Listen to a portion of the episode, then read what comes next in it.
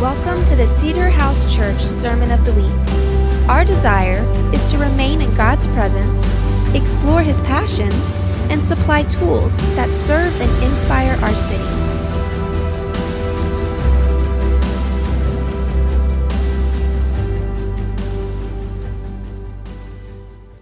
And we thank the worship team. Those guys get here early and um, just sew in. It's it, it literally show up at like seven o'clock. Practice throughout the week sometimes. Just really cool. I'm so thankful for everything uh, that they do. So, um, man, we've got so much fun stuff going on. You guys feel the AC today? It's working. Last week was a little hot. Um, this is why we really need uh, your tithes and offerings, so it's not freezing. I mean, so it's not we're not sweating in here. I'm, I'm being funny, but uh, yeah, we got the AC fixed. Kind of fun announcement. You guys will pray for this at the end of the service, but um, we we're re-updating the lease with the landlord here, and we're going to get that six unit. Those of you didn't know that that's 1,200 square feet at the six unit that we haven't had before, and hopefully tomorrow morning we nail that down and we get that unit. It was a very favorable price. Um, and so that's all for the kids. And so right now, when you walk in, you drop your kid off, and kind of the littles go here and the bigs go there. It's going to be this whole, I guess it'd be 2,000 square feet just for the kids. Isn't that cool? The uh, for the for the youth group as well. Youth group meets on Thursday night. They've done that twice, and um, it's just fun to have all that kind of open space uh, for for them to do youth stuff. They've been doing it in here, and they're going to have their own spot, and so just really cool. All, all of these announcements and stuff that we do is just opportunity for everyone to get connected. We really want people to function in a high level of community here, and so we just create outlets or you know time frames for people to connect.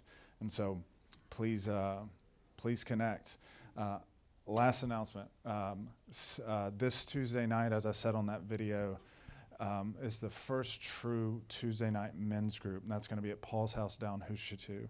If you have any questions on that, get with me or get with Paul Brown or Dave, the guy was just holding the mic. If if you're new here, and bi-weekly on Tuesday nights, we're going to meet um, as as men um, and just do manly things. Uh, don't know. I'm trying to figure out what that is. When I figure it out, I'll let you know. But um, just going to be a great time to connect um, if you can't make the Thursday morning men's time. So again, just opportunities.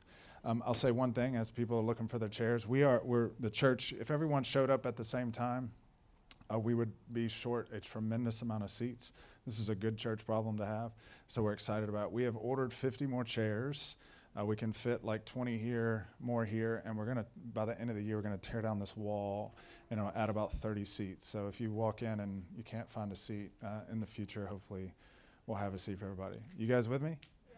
Small small church problems. These are these are good problems to have when we meet together as a leadership team. Having not enough seats is always a good thing, you know. And how how can we expand for the youth group? So we're just super super excited about everything that God's doing.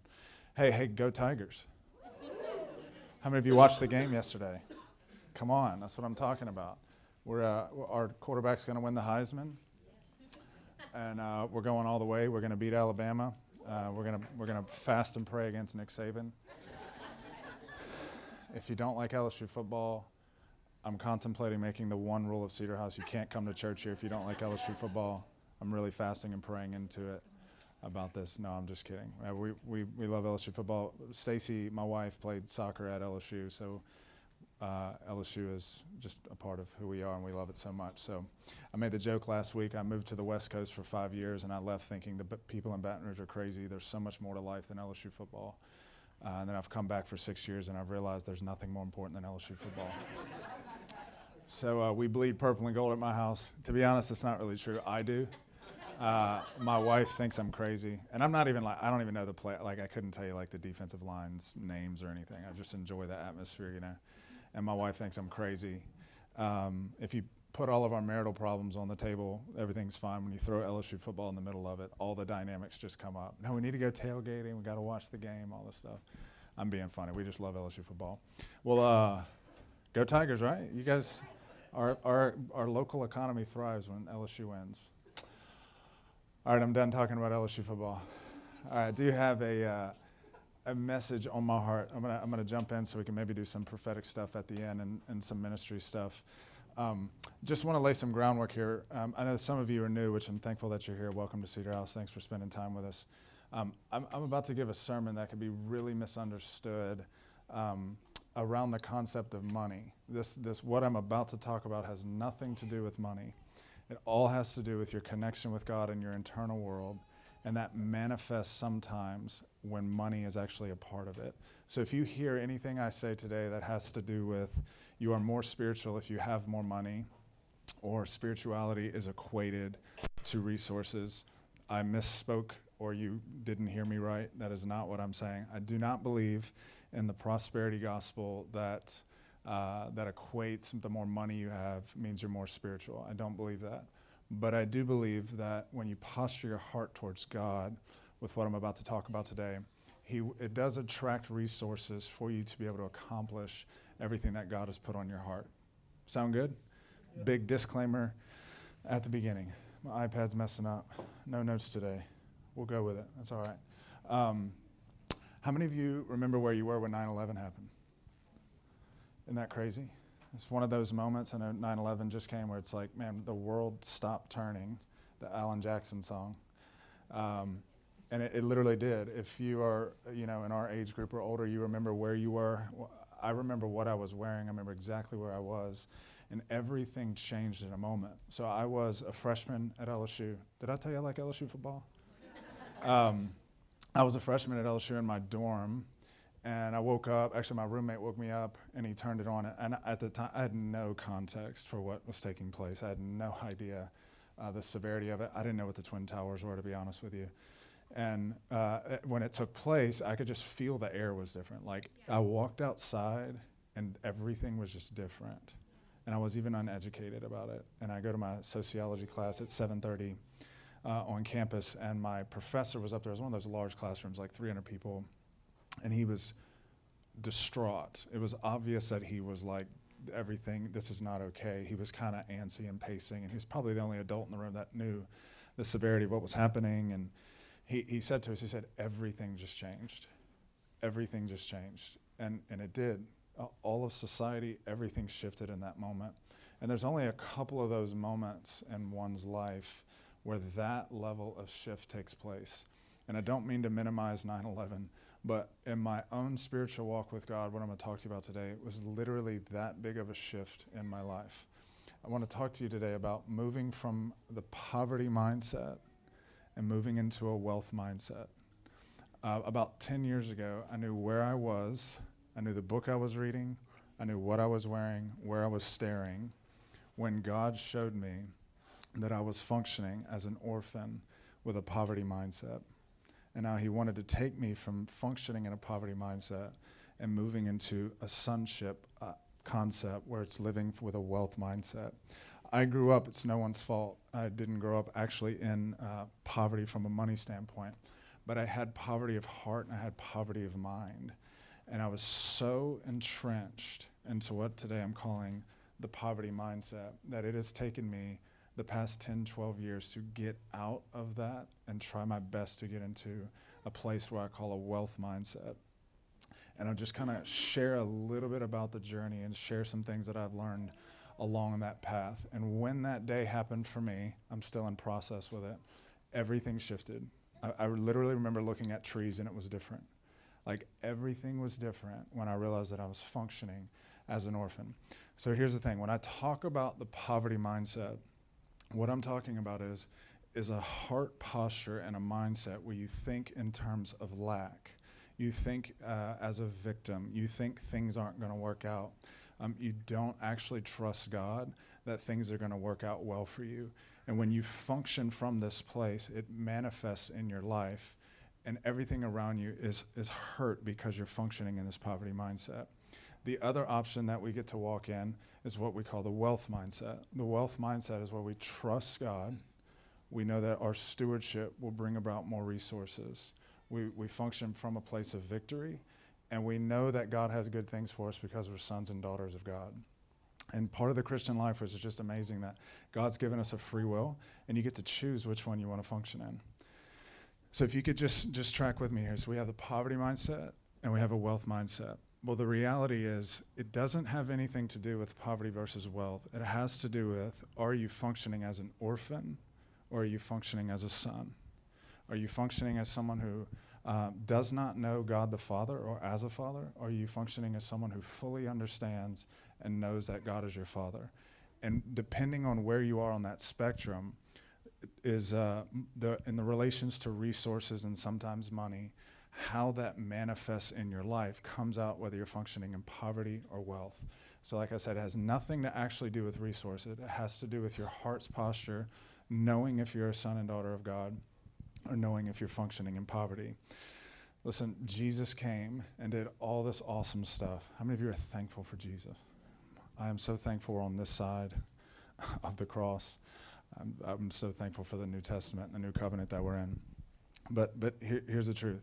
If you narrow down everything that Jesus did, literally everything, it falls under this one banner of truth is that Jesus came to reveal a Father. Jesus came to reveal God the Father. Jesus came to reveal to us his dad. Uh, for those of you who don't know Scripture all that well, Jesus would actually call him daddy or dada. Uh, I love the example of Jesus actually starts telling the disciples about his father's house, and he's got room for everybody. You remember being a kid, like, no, my parents have like the best snacks. Like, no, no, my parents let us, what, you know, stay up 30 minutes later. Like, Jesus is just like, just, he just loves his dad. He never found his identity outside of his dad. He came to reveal a perfect father. And he wants us to experience the same thing. So, listen, if Jesus came to reveal the Father, what is our highest example of walking in sonship? Jesus. So, so you got you to stay with me here. Think about this. Everything Jesus did was in perfect alignment as a son, as a daughter of the Father. He behaved as though he had a heavenly Father who was perfect and led him perfectly all the time. Now, in the context of resources, I just want to depict a couple stories from the life of Jesus so we can just start talking about this mindset. Okay. Jesus, not once, there is not one example of Jesus coming upon a situation and thinking there's not enough. Ever. We do not have an example in his life where he came upon a moment and thought, there's not enough, I can't bring a solution. Let me give you an example. There's not one story of Jesus seeing a blind man and saying, I'm really sorry that there's not enough anointing. I'm really, my father doesn't have enough healing power. I, I'm just sorry, you're going to have to stay blind. Not one story. Jesus is functioning from this place where he knows that he's tapped into his father's unlimited resources. He never thought in quantity, it was unlimited. This, I'm telling you, if you can catch what I'm saying, this will literally change everything about your life. Every situation that he viewed, he never thought in lack. He knew there was always more. Um, the story of the fish and the loaves, it's told four different times in the Gospels. They come upon a scene, there's different stories, there's four different accounts of it, but three to 12,000 people. And the disciples are thinking in a logical mindset. And they say, Jesus, uh, a pastoral moment, we don't want these people to, you know, uh, be hungry or be faint, um, but, but we can't feed them. This will take nine months' wages. They're thinking in a logical human mindset. And, and now it's Jesus' turn. And he says, Bring me those loaves and fish. And he multiplies the fish and he feeds 5,000 people. Jesus wasn't thinking in a logical mindset, Jesus was thinking in unlimited resources. Jesus didn't think, yeah, you're right, this isn't going to work. There's not enough food. Uh, there's not enough. Oh no, what are we going to do? What's he tapped into? There's unlimited resources. He's functioning as a son with a wealth mindset. Crazy part about that story, those of you may know it, the disciples say, hey, Jesus, uh, we got to send him away. What are we going to do? And his first response is, you feed him. And he didn't say, go get your nine month wages. What he was saying is, you see how I'm functioning? You see how I'm thinking about this? I want you to start thinking like that. I want you to start thinking in a wealth mindset that you have unlimited resources available to you, that you can do what I've been doing. I love that about Jesus. He didn't just do something for show and tell, He did it as an invitation for us to participate. He did it as an invitation for us to continue down this path. There's this really crazy Jesus story. He's in a meeting like this, and uh, he's heal everyone who gets around him gets healed. So you just got to think about it. If you had a sick child, if I heard in China there was a man who had a 100% healing ratio, and I had a sick child, I'd fly to China. You guys with me? Like, okay, if you touch this guy, your cancer is immediately gone away. So there's just throngs of humans around Jesus. People can't get in. I don't know how big the sanctuary was that he was in. Probably people. Have you ever seen a Heidi Baker conference? It was probably like that, just humans laying on the floor everywhere. And these two guys have a paralyzed friend. And they think, okay, we got to get him in. Uh, what I'll do is I'm going to cut a hole in the roof during the service and lower our friend down, and maybe he'll get healed. So uh, imagine me talking, and someone starts cutting a hole in the roof and lowering a guy down. Now, I'm going to be honest. I'm going to be thinking, this is going to cost $30,000. Are these people lost their mind? Jesus doesn't think like that. He goes, Hey, your faith has healed you. And his friend was healed. Listen, Jesus wasn't functioning from a church budget, he's functioning from his father's budget. He never thought in quantity, he always thought in unlimited resources. And he wants you and I to think the same way. Would you like to think like that? Okay, we are invited into this relationship with God to think and be a son and daughter just like Jesus. I'm going to read this um, scripture for you in Galatians. This is really powerful. Boom. Okay, this is Galatians 4 4 through 7. But when the time had fully come, God sent his son, born of a woman, born under the law, to redeem those under the law, that we might receive adoption to sonship. Okay? Uh, because you are his sons, God sent the Spirit of his Son into our hearts, the Spirit who calls out, Abba, Father. So you are no longer a slave, but God's child. And since you are his child, God has made you also an heir. Okay, this, this is the Bible, so it's true. This is literally what it's saying. God has a spirit of adoption. I don't know how to explain that. I'm just telling what the Bible says. A spirit of adoption picked you up as an orphan and placed you into being a son or daughter of God. You are no longer an orphan. You are picked up and you are now a son and daughter of God. And the same way that Jesus cried out, Abba, Father, we now get to do that. Okay, here's the thing about Scripture that is 100% true. All Scripture is 100% true. But you will most likely only see it manifest in your life if you agree with it. How many of you, when you got saved, not all your problems went away? Listen, if you, if you, you this, this is where we co labor with God. The scripture is true. But if you want to see that manifest in your life, you actually have to partner with God and believe it. You can be a functioning saved Christian your whole life and function as an orphan. If you want to transfer over here and being a son or daughter, that takes intentionality and partnering with God. But that is, uh, we have access to doing that. So imagine all, all the people in this room. Let's say we're a giant orphanage. I don't know if you've ever been around an orphanage, but it's, they're thinking about their next meal no one's dreaming. Everyone's they're they're hoarding their possessions because they don't want to get stolen. They don't know how to communicate. They don't know how to act. They don't know how to eat food together. It's it's awful. It's so sad. Now imagine all of us are in that place, and God the Father comes and takes us all, adopts us, and puts us into His kingdom, into His palace, and He gives us unlimited resources and access to everything. You know what that would look like? Chaos. I'd be like trying to steal lamps. And like, I'm going to just, uh, there's food here. I'm just going to get all the food. I'm going to save it for tomorrow. I'm just going to take what's mine. I'm not worried about what you get. I'm just worried about what I get. You guys follow my picture, what I'm saying? It would look like total chaos. That's what we look like in Christianity. God loves our mess. I'm just saying we're all figuring out what is it like to function in this kingdom.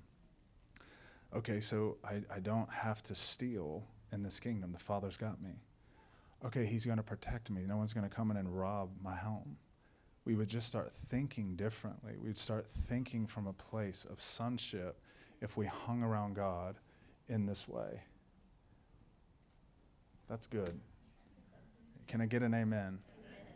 So listen, you can be, you can have billions of dollars and still function with a lack poverty mindset.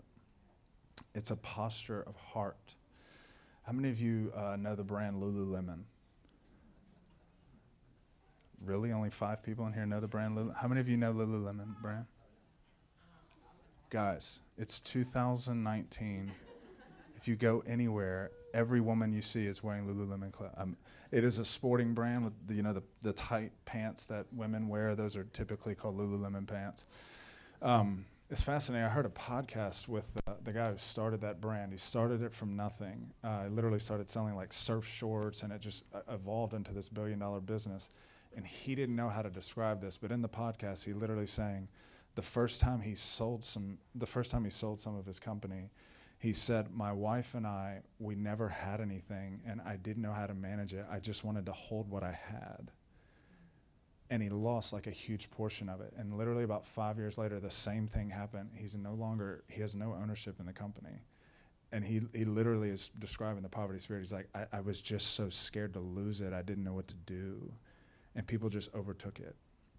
And it's this, I mean, he's still probably worth a billion dollars but you can be at that place. Again, it's not about money, but you can be at that place and still function from a poverty mindset. I, I, when I, the way I grew up, uh, telling on myself here, my, my poverty mindset. How many of you, whenever you'd like go to the friend's house whose parents had money, and they take you to a store and that you figure out that they're paying and you'd grab more than you would if your parents were paying? that, that's the poverty mindset. um, when I first started shopping at Whole Foods or anywhere that there'd be samples, and you're like kind of like taking like six samples and like putting them in your pocket, you know, and like feeling okay about it. That, that, that would be the poverty mindset. How many of you, uh, when you see a sale rack, you just you run straight to the sale rack and try to get as much as you can out of it? Is that only me with my LSU shirts? I have like a I have this thing with buying LSU Nike polo shirts. I can't. It's like an addiction. I can't stop it. I need your prayer. But I will only find them on sale uh, because I'm functioning in the poverty mindset. no, no, I, am being funny. But but listen, it's, it's the interesting thing is is that you can be functioning in the poverty mindset and, and only look for sales. You can also be functioning in a wealth mindset and also just looking for sales. What is your heart's posture? Listen, I go to Whole Foods now. Whole Foods is more expensive. Hopefully, no one who works at Whole Foods listens to this. I'll take a sample now, and I do it out of I understand what they're trying to do with their customers, and because I shop here, I'm going to take a sample. Four years ago, when I did it, it was from a bad place. It's just my journey with God where I'm at. Maybe in two years, He'll tell me to change that. But I, you guys with me? It's a heart's posture. It's not about an amount.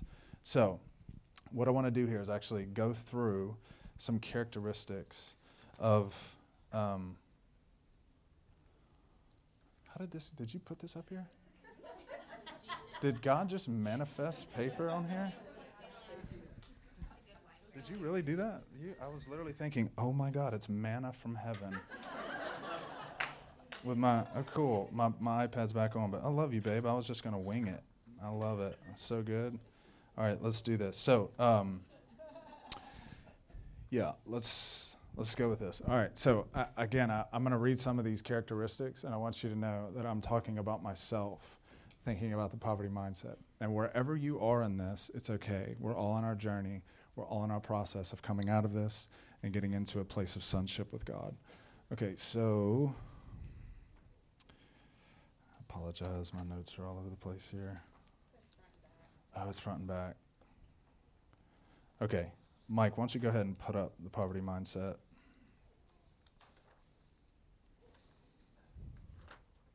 Here we go. I found it. Okay, uh, first characteristic of the poverty mindset is that you're always thinking in lack. Um, here's some just notes I have for it. I've already calculated the ways I will not be able to make it in my mind, or I've already limited my dreams to fit what I can currently budget. This is a mindset where you're constantly thinking and lack. Look, if you could follow me here, here's the problem. Whenever I have a dream or a prophetic word or what the Bible says, and this is what God says we're going to do, and then I look at my natural logical budget and they don't align, how many of you know what I'm talking about? The way you respond in that moment is the number one tell of which mindset you're functioning in. Uh, that is the moment, especially if you're in lack how your heart responds to there's not enough, but I trust that this is going to work out. That's if you're functioning like a son or daughter. We cannot be Christians who are always thinking in terms of lack because Jesus didn't think like that. Okay, the next one. Poverty mindset hides you. You hide behind circumstances. You actually don't want to be promoted because everyone will look to you for resources or wisdom. You keep others at a distance and subconsciously blame it on your lack. Am I the only one who's like, oh gosh, I'm, I'm being found out right now? Okay, uh, victim mentality. You become a victim to everything. Everything happens to you. You don't happen to it. You convince yourself that someone is always the problem. You don't search internally or look to God to better yourself because someone else is always at fault. This is potentially the biggest red flag. If you think that someone else, listen to me very clearly, this is the absolute foundation of the poverty mindset. If someone else is the root of your problem, you are functioning as a victim and not as a son your spouse, doesn't matter what they did, your pastor, your boss, your mom, your dad, they are not the reason you're in your position. Even if you got completely messed over, you are still a son of God and you can live from victory. When you're 22 and you're going through inner healing for what your parents did for you, that's appropriate. If you're doing it at 40, you need to stop looking back and go this way. Let's win let's not be 60 talking about what happened to us when we were two. Can we do that? You are a victim to nothing. Nothing. If you have blame in your heart towards anyone for anything, you're not functioning in a wealth mindset. I mean, anything. You are in charge of your life. No one is big enough to control you. You've put yourself in that position. Don't be a victim. Amen? Okay, um, it fights to hold others down. You don't want others to do well because that means they take your piece of the pie. You try and keep people in your victim mentality because misery loves company. Okay, you, you uh, when you think in terms of lack, here's what we think. If someone else is successful, they're going to take mine. So I can't celebrate someone else because there's only so much. Jesus didn't think like that. I'm going to talk to you about um, a pie analogy. Look at this piece of pie up there. Boom. There's only one piece left. What are we going to do? All right, this is how we think. Let's say there's five people and there's five pieces of pie. What is the, if, if there's five people and me, and there's five pieces of pie, and if they all get a piece, what does that logically say to me? I don't get any. Right? Well, if all five of you get a piece and there's only five pieces left, that means I'm left in lack. Okay, that is a logical way of thinking. But I'd like to encourage you God has unlimited pies. Oh, look, they got all their piece. I'm going to go get a whole new pie with God. I'm going to bring it back out. God has unlimited pies. If you think someone's blessing, anointing, gifting, parenting skills, whatever it is, takes something from you, you're thinking that there's only so much pie. God has unlimited pies. Like the bakery of God just shuffles out pies. Can I get an amen? That's that's good. Okay. Um, money flees from you. You seem to not be able to manage money. Budgeting is difficult. You feel enslaved to money. You work for money, it doesn't work for you. You will most likely spend too much at Christmas time and not know why. Money is not a tool, it's an idol in this mindset. Okay, uh, next one on this. So, complaining and bitterness. Gossip hangs around the poverty mindset. Complaining seems to draw some form of sympathy and agreement with other like minded victim people. Bitterness makes you feel powerful and in control, but in God's economy, the squeaky wheel doesn't get the grease. The one who stewards does. Complaining invites more problems if you are complaining about anything, listen, anything, you are functioning in a poverty mentality. I'm not kidding. I'm not saying you can't look at a problem. I'm not saying I'm not saying be naive. I'm saying look at the problem for what it is and think, okay, how are we going to fix this? Not I'm just going to sit here and complain.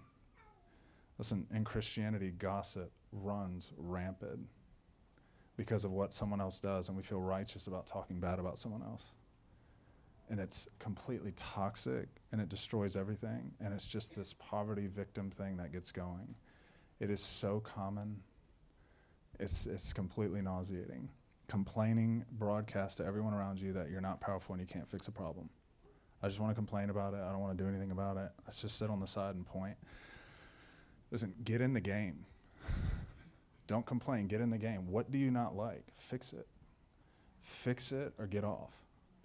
Don't just sit and complain. You merit anything you can think of. You have the ability to fix it. Don't just sit on the sideline and complain. I have to move on. We'll be here till 2 o'clock, and Kids Church will not be happy with me, and I need to have them keep trusting me. All right, and this is the last one for the poverty mindset. So there's never enough. No matter what you do, there will never be enough. This puts you on the defense from everything. Always thinking in lack makes you think that there's never enough. All right, how many of you, this is yucky, right? We don't like this. When you heard that, if you felt some conviction, that's the Holy Spirit, not Landon. Uh, we just need to get out of this mindset, right? You guys with me? How many of you want your children to grow up and not have this mindset? That starts with you and I. we got to model it, not teach it for them, okay? I'm not talking about money. Doesn't matter how much money you have, you can still model this. All right, how many of you would like to live in a wealth mindset? Wealth, can we clap it up for a wealth mindset?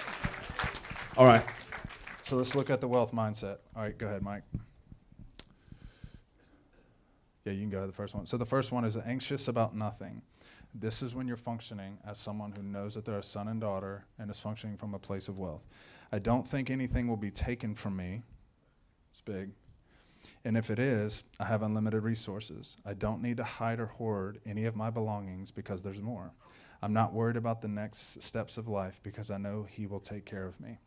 You want to know the most irresponsible, crazy verse in the Bible is when Jesus says, Do you see the lilies in the field? They don't even do anything, and I take care of them. Everything in the gospel, steward, steward, steward, steward, steward. He's talking about it in this context. I'm, don't worry about things. I got it. I want you to be like a flower in the field. Guys, that's what we're going to talk about on Tuesday night. Functioning like a lily in the field and the lily of the valley. And we're going to use prophetic language to describe it all. I'm joking. We're not going to do that, guys. But hey, we're not anxious about tomorrow. Tomorrow's got enough of its own. I'm not worried about tomorrow. Okay. You are enveloped in grace. I fully grasp that what I have is because someone else paid for it. I can, st- this is big, I can steward with a fierceness, yet hold it lightly because all I have is His. I am always walking in thankfulness for His unmerited favor. Listen, if you think you're the one accomplishing it all, you're going to keep revving that engine, you're going to get exhausted, you're going to pass out. When you know that it's all by His grace and you're stewarding your life, it, it leads to uh, you get higher rate of return, you're not as exhausted, and you actually get to engage with God. Um, sorry, hold on a second. What's what's the next one, Mike? Money serves you. Okay, yeah. Um, so money serves you. So money serves my vision. I don't serve it. I use resources as a tool to accomplish everything the Father has for me. I tell resources what to do. They don't tell me what to do. Trust is a higher currency than money in the kingdom. I apply faith to my finances. What has God called you to do? We're not chasing a dollar. We are functioning from a place of stewardship and what God has asked us to do. And money should serve the vision that God has for our life. Okay, um, next. Uh, wealth mindset knows God as a provider. I ultimately know where my income is coming from. My boss doesn't dictate my income, my internal world and my obedience to the Father does. Do you know that your boss doesn't dictate your money? Okay, I can't afford to withhold. I grasp generosity. I delight in giving because I have too much to keep it all myself. I am blessed to bless others. How many of you heard that when you were like four years old? You're blessed to bless others, and I'd be like, come on, man. That's like the biggest Christian jargon stuff I've ever heard in my life. And I'm like, ah, it's actually true.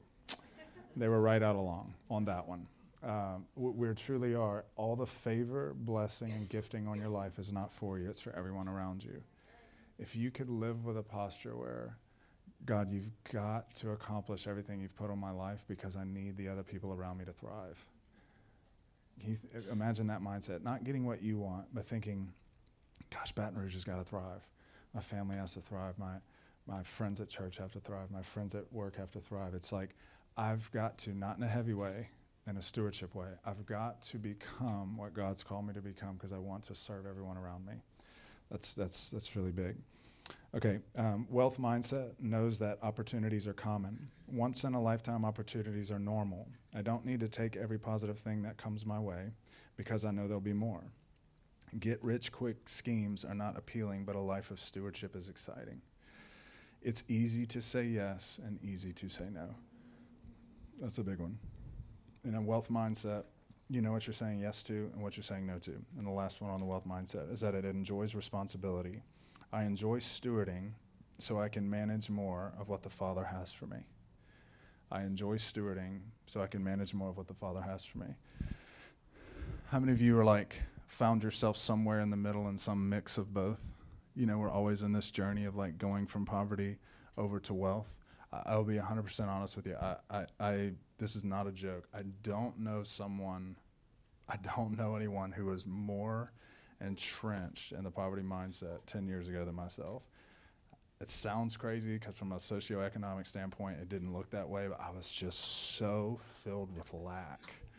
I just thought everything's going to run out. It's not going to work. Nothing's going to work. I have to hoard. I, it's all on my own.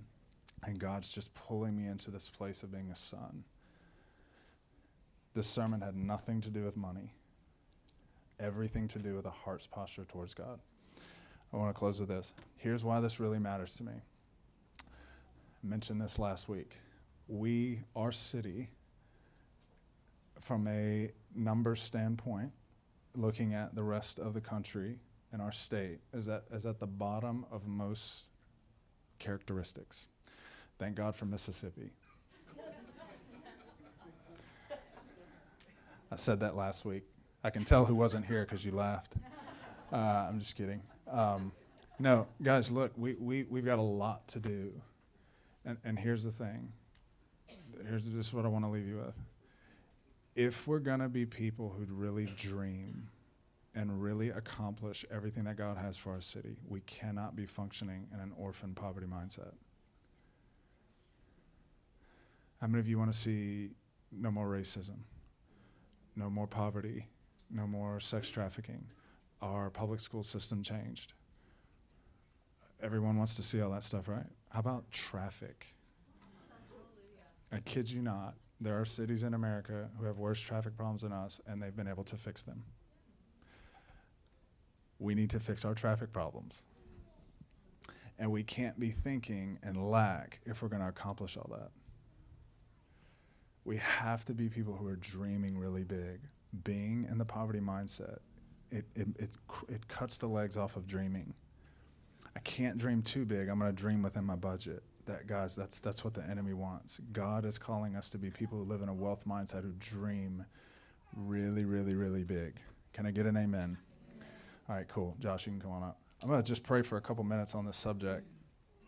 Um, hey, what I'd like to do is uh, I'm going to pray for us, but just individually, we're just going to go before God and listen, so I, I don't know everyone's walk in life, but um, hey, when we talk about repenting, I, I, don't mean that in a way that like God wants to be heavy on you and like um, punish you. The word repent means to change the way you think. Go before God and say, God, help me change the way I think. Help me not think like this anymore. I want to go the other way. I don't want to think like this. Because um, just be really honest, how many of you have struggled with the poverty mindset? How many of you don't want to struggle with the poverty mindset? Cool. So we're just going to spend about five minutes just going before God. This is what I encourage you to do in, in your own place before God right now. Um, this is going to sound funny, but tell Him you're sorry that you haven't trusted Him.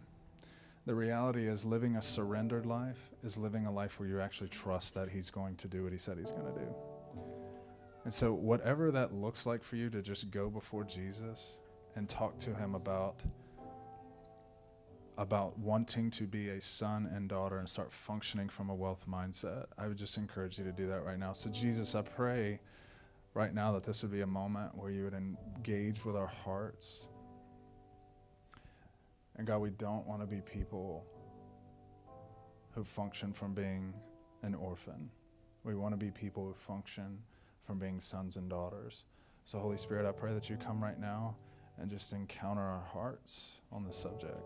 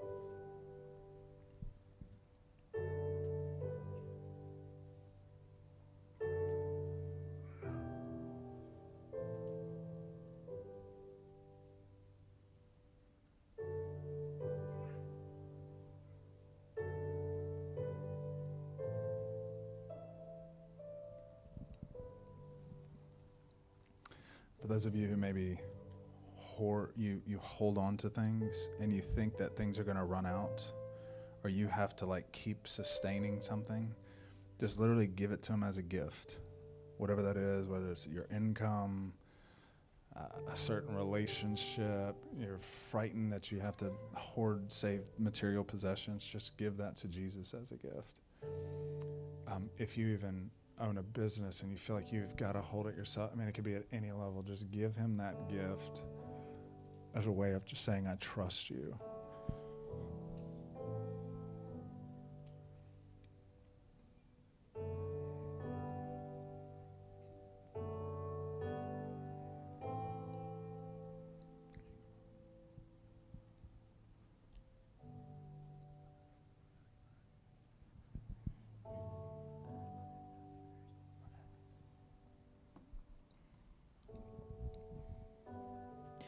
Romans 2:11 says, "For God does not show favoritism." It's really important that we we don't just cap off this mindset of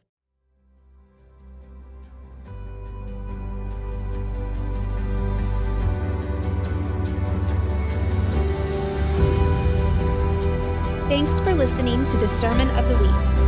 For more information about this podcast and other resources, visit cedarhousechurch.com.